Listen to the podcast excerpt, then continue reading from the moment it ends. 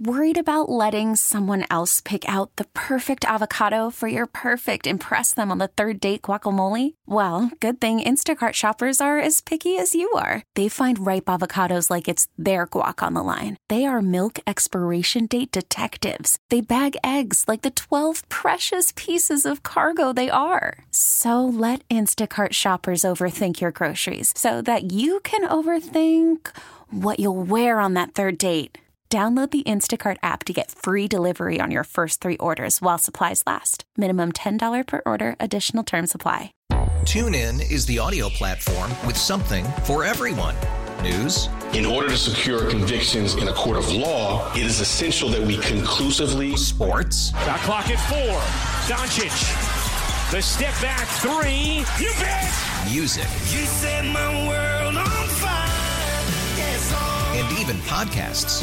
Whatever you love, hear it right here on TuneIn. Go to tunein.com or download the TuneIn app to start listening.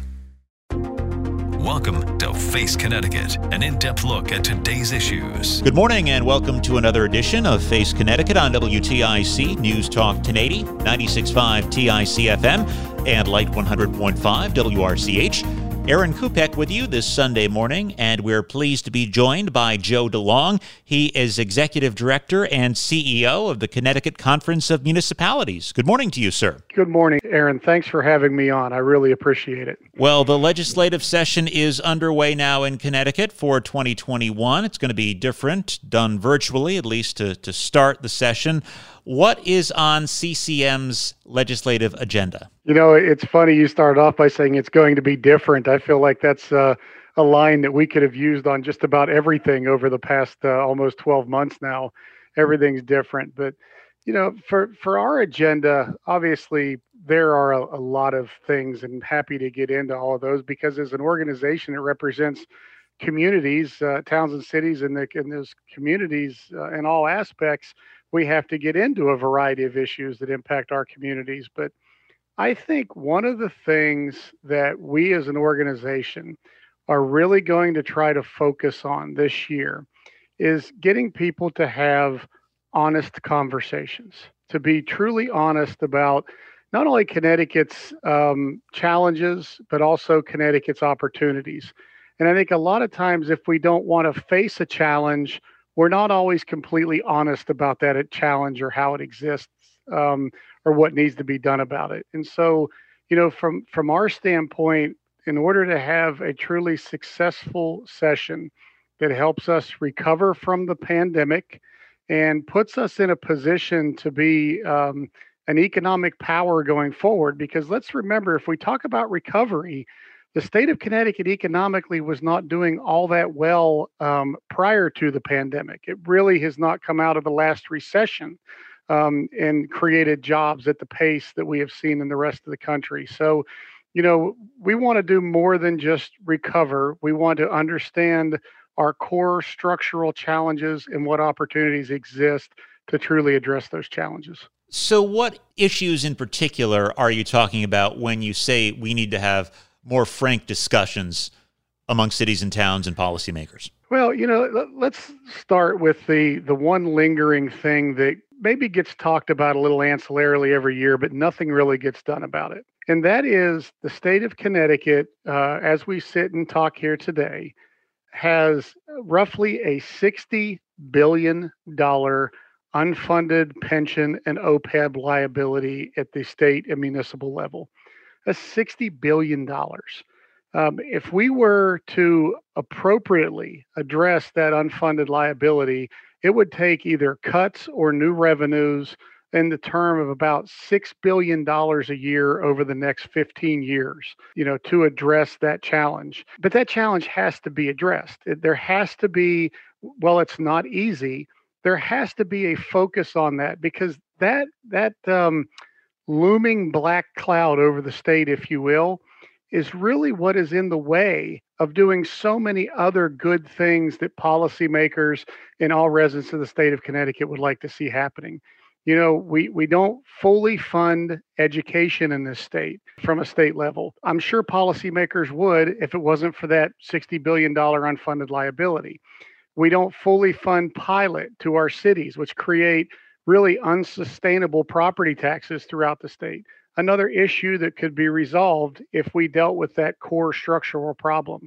You know, we have uh, just a variety of challenges, but also a variety of opportunities that exist that get pushed aside or put off to another year because we're not willing to address the one major core structural issue that looms over the state. And so I think what you're going to see out of our organization is we're going to we're going to put forth some proposals that maybe people will like, maybe people won't like, but they'll at least be honest and they'll, uh, they'll identify the challenges that Connecticut is facing honestly in an honest way. And we'll say to policymakers, residents, businesses, whoever it is, you don't have to like our solutions. It's okay if you don't. Healthy debate is just that it's healthy. But let's at least be honest about what the challenges are so we can hear other people's ideas of how to address those things and not just put them off to another generation and another generation because we're never fully going to recover from anything, a pandemic or anything else, if we don't address that issue. What sort of things might be on the table? Are you talking about things such as collective bargaining changes and potential givebacks? I, I, I think that, you know, this is going to sound like such a high level answer, but I think right now what we're looking at is that everything has to be on the table. You have you have certain groups out there that will say, and I'm not going to name the groups, but it's it's philosophies. You know, you have a certain philosophy that everything has to be a give back, everything has to be a cut everything has to be some level of of austerity. Um, the reality is you can't you can't cut six billion dollars out of people's pensions. First of all, you will you will have another impact on retirees, seniors, a whole group of people that you better be prepared to foot a, a, much larger bill in terms of critical services that they're going to need and everything else. If you, not to mention the fact that it's a property right, but you can't solve that issue just out of the backs of labor. You can't solve it just through collective bargaining reform. Um, even if you could, it probably wouldn't be fair. Uh, certainly wouldn't be fair, but but mathematically it can't be done. And then you have a whole other camp that says all we need to do is tax the rich more. You know, Connecticut's challenges could all be fixed through progressive taxation. Well, the reality is, with where the math stacks up, progressive taxation does not solve this challenge either. So the first thing we have to do is we have to get out of our camps. We have to get out of our am I a conservative? Am I a progressive? Am I pro labor? Am I pro business? We have to get out of that mindset and just focus on the math and say, how do we do this collectively? How do we create a grand bargain, which is probably, uh, to be honest, if you're ever going to fix this problem, is going to be some combination of all of those things. It's going to require a newly dedicated revenue stream. It's going to require reforms to those pensions and those benefits, particularly in regard maybe to some COLA reforms for the earlier tier pensions, where in many cases, the, the, the COLAs are not only outpacing uh, inflation to some degree in some cases, but they're also outpacing, significantly outpacing the fund performance, which puts that makes the hole digs the hole even deeper. So I think that's one of the things. I'm not saying that's going to be solved this session, but if we could have an actual honest discussion about the problem instead of trying to hide the problem. And it's not an honest discussion to say that you can fix it through taxes alone. It's not an honest discussion to say that you can fix it through cuts alone. An honest discussion is recognizing the math and what we all have to do together to address that math if we could get to that point, then I think that we've made a really positive step in the right direction of Connecticut's future. One of the issues that cities and towns and state leaders found common ground on after years of working on it was the idea of extending workers' compensation benefits to certain first responders with PTSD. Can that pathway to an agreement be used as a model for what you're talking about here? There's no question about it that it can. To kind of give you a little of the, the recent history on that legislation, we went back a few years. CCM, uh, the organization I represent, opposed legislation not on its merits or on its concept, but the way that it was written, the, the impact that it was going to have on cost of local budgets and the taxpayers. Ultimately, the bill died. We went to one of the bill's proponents at that time and said, why don't you lead a working group just to bring everybody together and let's see if we can we're willing to come to that table. Let's see if we can come to a compromise and work this out. There was one meeting of that working group and when everything wasn't resolved um, that particular member of the general assembly essentially said i don't have time for this. And so the following year there was another bill introduced. The bill once again died. We went through the same process with a different legislator a different legislative proponent and really had the same outcome and so what happened after after doing that two years in a row and then and then fighting, you know, really ill-conceived legislation following it, it was really Mayor O'Leary of Waterbury, um, as well as uh, Pete Carozza, the Firefighters Association, who were friends, who both had an interest in this, who said, you know what, instead of waiting for somebody else to lead the discussion, let's put together the working group ourselves and we'll lead it. And you know there were there were some really hard conversations. These discussions went on uh, for months not just a month or a few weeks. They went on for months through the interim period between sessions. And as we got closer to that legislative session where we got the bill passed we were meeting every week. But what happened is not only did we resolve the issue in a way that worked for everybody but we also became closer and realized that you know that people who maybe were perceived as enemies before because they were on opposite sides of the issue all wanted the same thing and once they worked together they were able to collaboratively get there. And so i think it was a great model. I think that bill is is something that both the communities across the state as well as organized labor um, are proud of and think that it's it's something that's going to work for years to come. But it's also a process that shows what we can do if we come to the table and work together. Every year, we hear from cities and towns that there are unfunded mandates imposed by the state that prevent them from finding efficiencies to keep the line on property taxes and really control local budgets.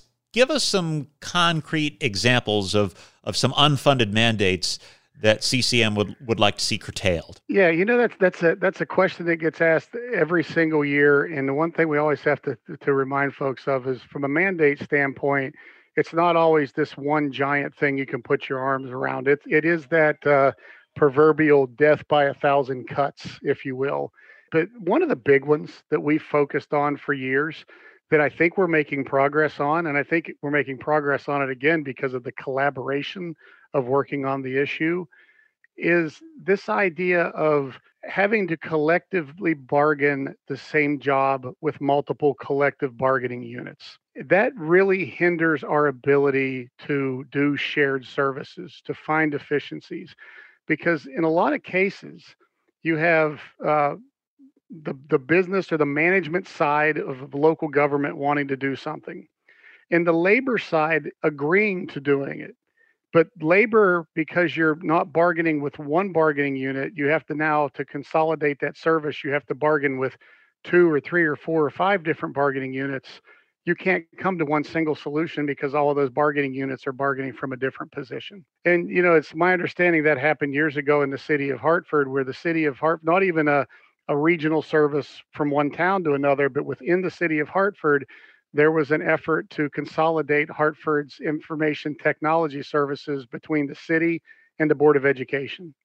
And everybody was in agreement with it, both both the, the city, the Board of Ed, uh, its representatives, as well as the union representatives that rep- you know that, that represented those workers in those fields. But when it came time to complete that consolidation, you had people who were going to be doing the, the same job who were being represented by different bargaining units and those bargaining units weren't bargaining from the same position.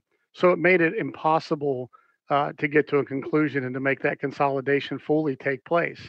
And so what we've we've argued for years and have been discussing with the labor unions, and I'm not going to speak for them, but had very positive discussions that if we're going to collectively bargain for these things, that it should be done as a coalition. You should have the management speaking from one voice and you should have labor bargaining from one single voice. And and the benefit from the management standpoint is you can actually get to a conclusion and make things happen. And part of the benefit to labor is really reducing their cost and, and, and their time of not having to be involved in bargaining the same issue over and over and over again and going to arbitration on the same issue over and over and over again and, and monopolizing their resources in that way. That if they can get together and bargain from one voice and communities can get together and bargain from one voice, that everybody's better off and we can actually make things move forward. That is legislation that we have proposed since, you know, at least 2016 that I'm aware of.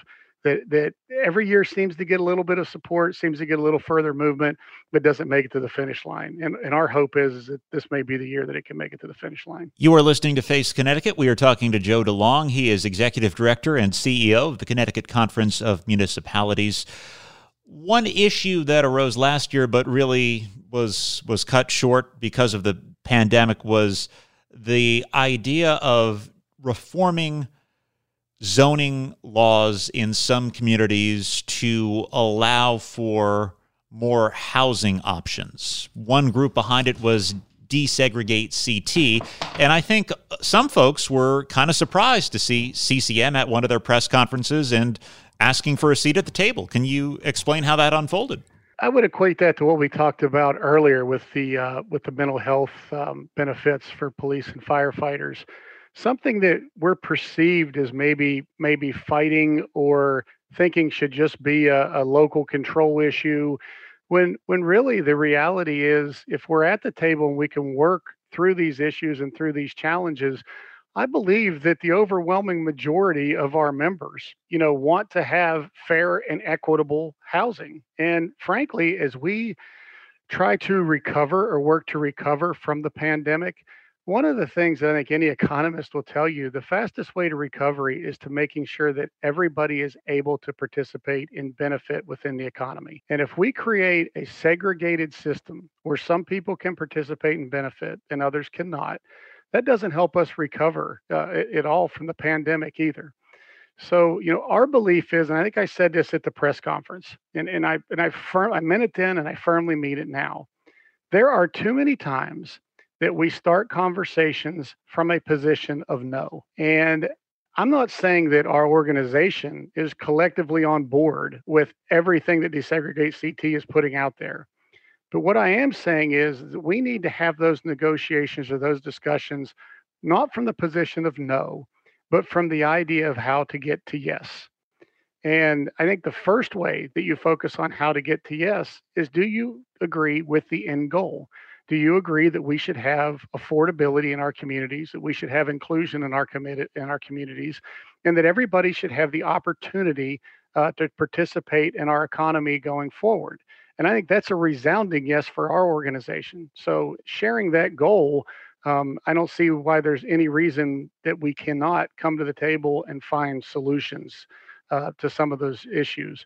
One of the, the big challenges that exist in Connecticut and some of our communities is, you know, issues of water and sewer and what is the capacity? Uh, you know, can can they build uh, multi-family units uh, in an area where the sewer capacity, or maybe there's wetlands? You know, there's variety of issues like that, and those are very real issues and very real challenges. But we shouldn't put those up as a poster child as an excuse to do nothing. We need to look at those issues and figure out where they fit in the big scheme of things and how we address them individually within those communities where they do exist not not use them as the see here's the reason why we can't do this. So so yeah we're we're at the table. We have a group of not only elected officials within our organization you know mayors first selectmen as well as some town managers but we also have you know some zoning officials and others that are part of a working group that are that are meeting just about every two weeks or so to individually go through the desegregate CT proposals and either endorse the ones that they can wholeheartedly support or offer modifications to the ones that they have concerns with, as opposed to just um, standing up and saying, no, we're going to fight this. Just let the decision be made locally because we know that it's more complex than that. You mentioned the pandemic. How are cities and towns and their budgets faring? I mean, I don't want to downplay the fact it's a struggle. There's no question about it that it's a struggle. Uh, but our towns and cities are going to be okay. you know, we're going to come out of the other side of the pandemic. We're still going to offer the services that we have to offer, need to offer. We're still going to be able to serve our communities. When I meet with our municipal leaders about the pandemic, overwhelmingly, well, well, issues of budgetary, you know, budgetary issues, the the different fiscal challenges, you know, those things are part of the conversation. Overwhelmingly, the, the conversation surrounds how do we protect our communities? How do we protect the people in our communities? And how do we, you know, help protect our businesses and others that we need as we come out of this pandemic to keep ourselves vibrant uh, and and a you know a, a great place to live and work and raise a family. And you know that to me that says a lot about municipal leaders across the state that they're not out there, you know, crying the blues about how horrible this is on them. They're out there focused on the people that they serve and what needs to do to be done to to uplift these communities and to come out of the pandemic on the other side. So, you know, when in the big scheme of things, there are people out there who are hurting, really hurting, and those people need to be the focus. Our cities and towns, yeah, they're struggling, but you know what? They're going to be okay. Their focus needs to be on the people who are really feeling the impact directly in their own lives. With that said, is there hope for more funding for local governments with the incoming administration in Washington? Yeah, I don't think there's any question about that. Um, you know, there there was definitely a, a, commitment already by the by the House, um, by Connecticut's representative, particularly now Rosa DeLauro being the approps chair. There was there had been a commitment and a bill passed, the HEROES Act, that would have provided a lot of direct funding to towns and cities. One of the things that happened with the original CARES Act is the funding went through the state, uh, and the state got to determine how to divide it up. And through the National League of Cities and other groups, we've advocated that you know the next package that there be funding that may have to pass through the state, but is dedicated directly to our towns and cities, um, not at the discretion of the state or the desire to maybe spend it someplace else we think that you know that legislation passed that way coming out of, of the the House and went over to the Senate. And really, you know, from my perspective, and I, you know, I don't think it's as partisan of an issue as a lot of people thought that it was. I, I dealt with a lot of Republican senators who supported um, doing those things to uplift our economy and and frankly, the White House uh, at times indicated that they would sign a package that did that as well it was really Senator McConnell in his uh, position, um, you know, as as the uh, as the majority leader of the Senate, blocked any attempt to do that. Um, Senator McConnell, I think, single-handedly, um, you know, for better or for worse, took away that discussion, took away that debate, and just decided it's not going to happen on my watch.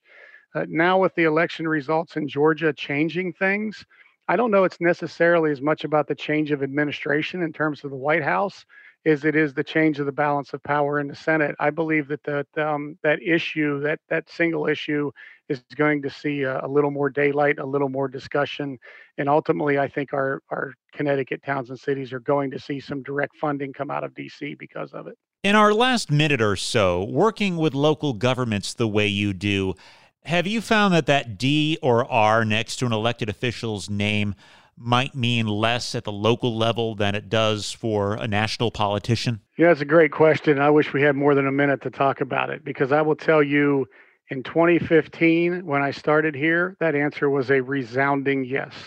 No question about it. What what has happened over the course of the last several years is the partisan gridlock and vile nature of what happens at times in Washington D.C worked its way down to our state house.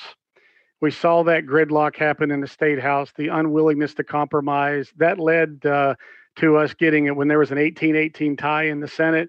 That led to us not getting a state budget passed until Halloween. That same mentality.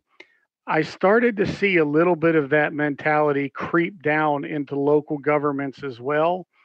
But I really believe that what happened uh, this past Wednesday in Washington, D.C., really opened a lot of people's eyes and, and made even some of our members take a step back and say, wow, we don't want to be any part of this.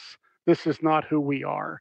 And so, you know, as horrible as those events were, maybe some of that vile nature that happens and, and has been happening in Washington over the last several years that was starting to trickle down a little bit into our municipal governments. I think those events last Wednesday brought our people back a little bit to saying, this is America. We're all serving the same people. We're all in it together, and we need to focus on what unites us and not what divides us. He is Joe DeLong, Executive Director and CEO of the Connecticut Conference of Municipalities. Thanks so much for joining us this morning. Thank you, Aaron. I appreciate it. Thanks for listening to Face Connecticut. I'm Aaron Kupec. Enjoy the balance of your weekend.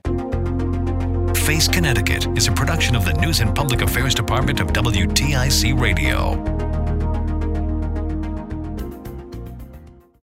TuneIn is the audio platform with something for everyone. News. In order to secure convictions in a court of law, it is essential that we conclusively. Sports. Got clock at four. Doncic. The step back three. You bet. Music. You set my world on fire. Yes. And even podcasts. Whatever you love, hear it right here on TuneIn. Go to tunein.com or download the TuneIn app to start listening. After investing billions to light up our network, T Mobile is America's largest 5G network. Plus, right now, you can switch, keep your phone, and we'll pay it off up to $800. See how you can save on every plan versus Verizon and AT&T at tmobile.com slash across America.